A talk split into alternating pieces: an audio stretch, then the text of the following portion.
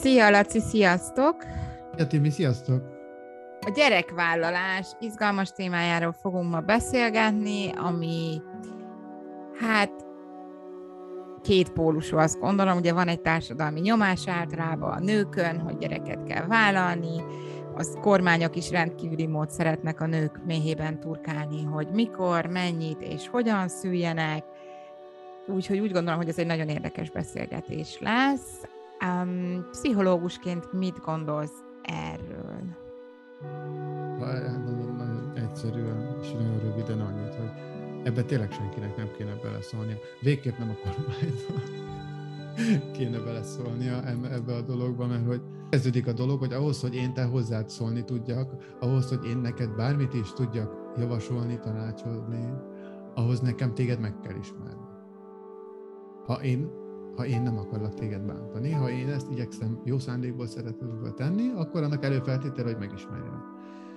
Na most hát a kormány az száz százalék, hogy nem ismer, ezt azt hiszem kijelenthetjük, és a környezetünk sem biztos, hogy ismer bennünket.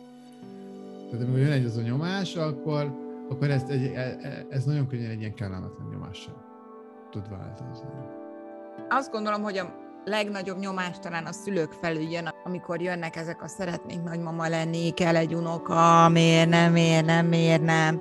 És ebben nagyon nehéz, főleg akkor, ha mondjuk valaki egy olyan családból jött, ahol úgy nőtt föl, hogy folyamatosan van egy ilyen megfelelési kényszer. És tudok rá példát, amikor ugye a gyerek is a megfelelési kényszer miatt születik meg, hiszen a szülők elvárják, hogy nagyszülőkké váljanak.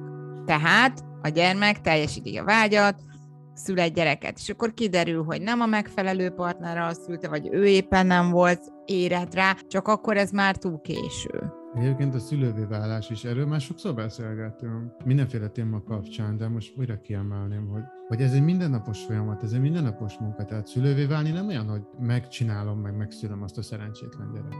Az egy mindennapos munka, hogy én szülő legyek, minden nap iparkodjak legjobb szülő lenni. És hogyha valaki ezt ezt nem képes megcsinálni, hogy minden nap ezen melózzon 0-24-ben, akkor lehet, hogy neki nem kéne gyereket vállalni.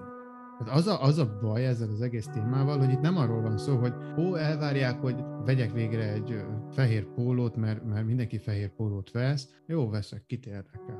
Ez egy gyerekről szól, ugye, és ez már sokkal nagyobb horderejű ügy. A nagy többség nincsen tisztában azzal, hogy mit jelent gyereket vállalni. És azt gondolom, hogy a társadalom sem feltétlenül közvetíti a leendő szülők felé azt az óriási nehézséget, amit a nyakukba vesznek. Illetve lehet, hogyha mindenki tudná, hogy mi vár rá, akkor, akkor még kevesebb gyerek születne. Nem tudom, ezt csak én gondolom. Lehet. Vagy, vagy, vagy esetleg a felelősség tudatosabb emberek mondjuk fel tudnának készülni, vagy jobban át tudnák gondolni. Hát a fene tudja, de lehet, hogyha aki ettől megijed, az lehet, hogy akkor jobb is, ha nem szül, hogy ez sem biztos, hogy most egy ilyen divatos mondat, nagyon megszűrt információ a gyerekekről. És, és abszolút torz. Ugye most elkezdünk mi itt a, a gyerekvállalás, meg a maga a gyereknek az árnyoldalairól beszélni, akkor nem leszünk túl népszerűek én azt De gondolom, hogy... hogy a gyerek az a világ legszebb és a világ legnehezebb dolga egyszerre. Én rendszeresen így a terápiák alatt, én rendszeresen hivatkozok a gyerekre, gyerekekre, mint ellenségre. És a szülőkre, mint olyan felekre, akiknek fel kell lépni az ellenséggel szemben, akiknek védekezni kell, akiknek résen kell lenni, észnél kell lenni. Mert hogy valahol ez egy harc önmagammal való egy harc az ösztönök ellen. Ez ne, nem, nem magától értetődő. Na, lehet úgy is csinálni, és hogy így hadd folyjanak a dolgok, hogy folynak, csak akkor, akkor lehet, hogy úgy járunk, hogy a saját batyomat átadom ő neki, és akkor ő pont ugyanolyan boldogtalan lesz, mint én, ő pont ugyanúgy kényszerből fogja megszülni, hogy megcsinálni a sajátját, mint én. Tehát, hogyha jobb szeretnék lenni, ügyes szeretnék lenni, ha azt szeretném, hogy neki is jó legyen, egy élmény legyen, hogy ó, ide került erre a földre, akkor nekem azon dolgoznom kell. Ugye egy széket, ha csinálok, az sem lesz csak úgy magától egyszer csak ott egy jó szék. Tehát az is egy csomó munka, mire én, én létrehozok valami tárgyat. És talán pont ez a legnagyobb nehézség benne szerintem, hogy és talán a székkel ellentétben a gyereknél még nehezebb, mert ugye a széknek nincsen személyiség, illetve lehet, hogy most a fafaragók azt mondanák, hogy de van, minden fának is van személyisége, mert nem minden fából lehet mindenféle széket csinálni. Én ott látom a legnagyobb konfliktust és a legnagyobb nehézséget, hogy mondjuk az én felkészülök rá, hogy milyen szülő leszek, elképzelem, hogy hogy lesz az én gyerekemnek a legjobb, és megszületik a gyerekem, és ennek a gyereknek van egy személyisége, ami ugye adódik belőlem, az apjából, a nagyszülőkből, a nem tudom én, genetikailag, és akkor van az én elképzelésem, meg az ő személyisége. És van, hogy ez a kettő teljesen más. És akkor jönnek a problémák. És a legnagyobb probléma az, amikor a szülő próbálja betuszkolni a háromszög alakú gyerekét a kör alakú formába. Már ott is vagyunk a csatatéren, amit az előbb mondtam. És, és hogy itt ez egy olyan dolog, hogy, hogy nagyon-nagyon nehéz felismerni. Talán a felismerni a gyerek szükségletét nem is olyan nehéz, mint elfogadni azt, és annak megfelelően cselekedni. Nagyon könnyű azt mondani, hogy a gyerek. Nagyon könnyű azt mondani, hogy emésztési bajai vannak, hogy alvászavaros, hogy fájós a pocikája, hogy így, vagy úgy, így, így, így, így. Nagyon-nagyon könnyű. Sokkal könnyebb, mint, mint magamban nézni, és akkor felismerni, hogy talán én csinálok valamit rosszul, én ismerek valamit fel rosszul, vagy én reagálok valamire rosszul. Nagyon könnyű. Tipikus példa sajnos, hogy a gyereket sokkal előbb viszik el orvostól orvosig, pszichológustól pszichológusig, mint hogy a szülők elmenjenek maguk tanácsadásba. Hát persze, mert sokkal egyszerűbb a gyereket meg rendszabályozni, és betuszkolni a kör alakú formába. Igen. Így van, így van. Tehát, hogy, hogy egy gyerek már megjárt nem tudom hány szakembert, a szülőbe fel sem merül, hogy esetleg az ő készülékében van a hiba, hogy ő torzít valahol, vagy nem tudom. Nevelési tanácsadás is azért nem annyira népszerű válfaja ennek a pszichológuskodásnak, mert ahol a gyerekkel van gondot, inkább vinnék a gyereket. Tolnák előre mint hogy a, a szülő jöjjön el dolgozni. Hogy ő Mert azt gondolom, hogy ez szintén egy társadalmi nyomás, ból adódik, hogy nagyon nehéz azt mondani, hogy igen, én nem vagyok jó szülő, vagy igen, én nem rendelkezem azzal a tudással 40x évesen, vagy 30x évesen akár, vagy túl fiatal vagyok ehhez, és szükségem van segíteni. hogy ezeket a dolgokat kimondani, ez olyan, mintha megbélyegezni az ember saját magát, ő még szülő se tud lenni.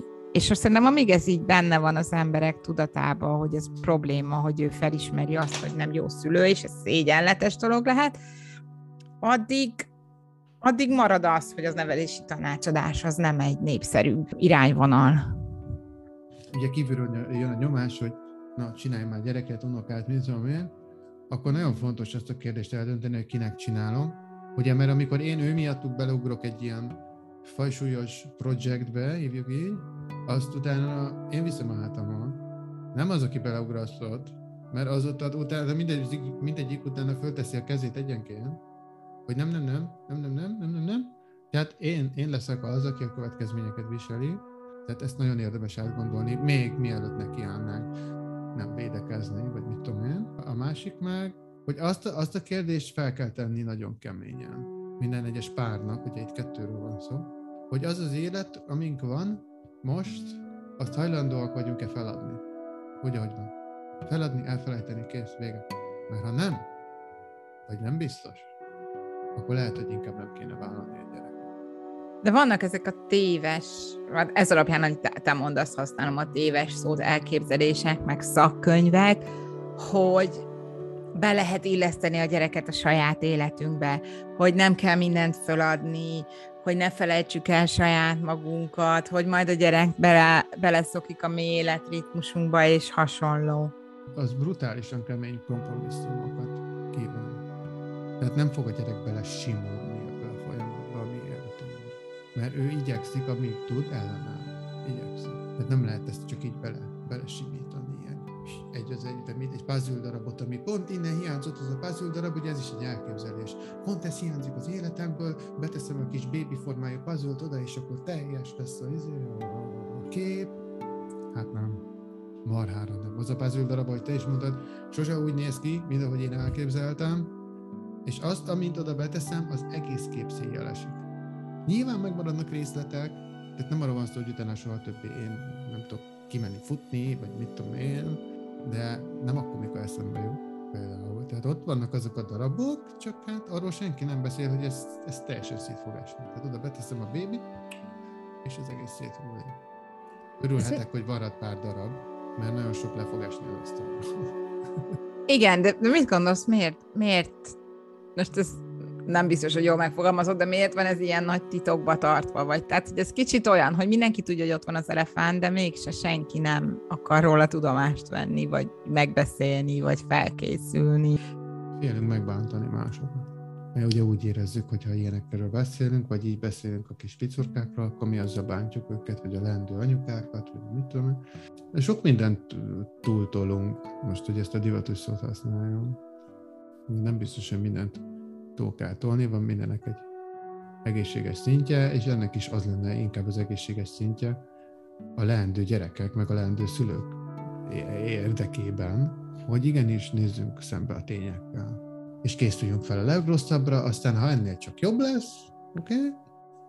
örülünk, de, de tudjuk, hogy ez azzal jár, hogy ez szél fog pattintani mindent. És egy új életünk lesz. Uh-huh. Nem, az, az nem jobb vagy rosszabb, nem erről van szó, hanem arról, hogy egy teljesen más lesz. Tehát nem az lesz, teljesen. És soha több. És igaziból ha, ha elgondolkozom, az, hogy az én gyerekeim azok már kamaszok, ezt többször elmondtam, tehát nem nagy titok, és ugye az ember, amikor kicsik, akkor mindig számolja az éveket, vagy legalábbis elgondolkozik azon, hogy jó, majd amikor már önállóak, akkor így meg úgy. És igaziból valóban van egy rész, amit ugye visszakap az ember, hiszen most már nem kell gyerekfelügyelet összehozni, mindegy, hogy hány órakor érek haza, mert jól vannak, de ugyanakkor mégis vannak egyéb más problémák. Tehát ha valaki egyszer szülő, akkor ő szülő marad örökké.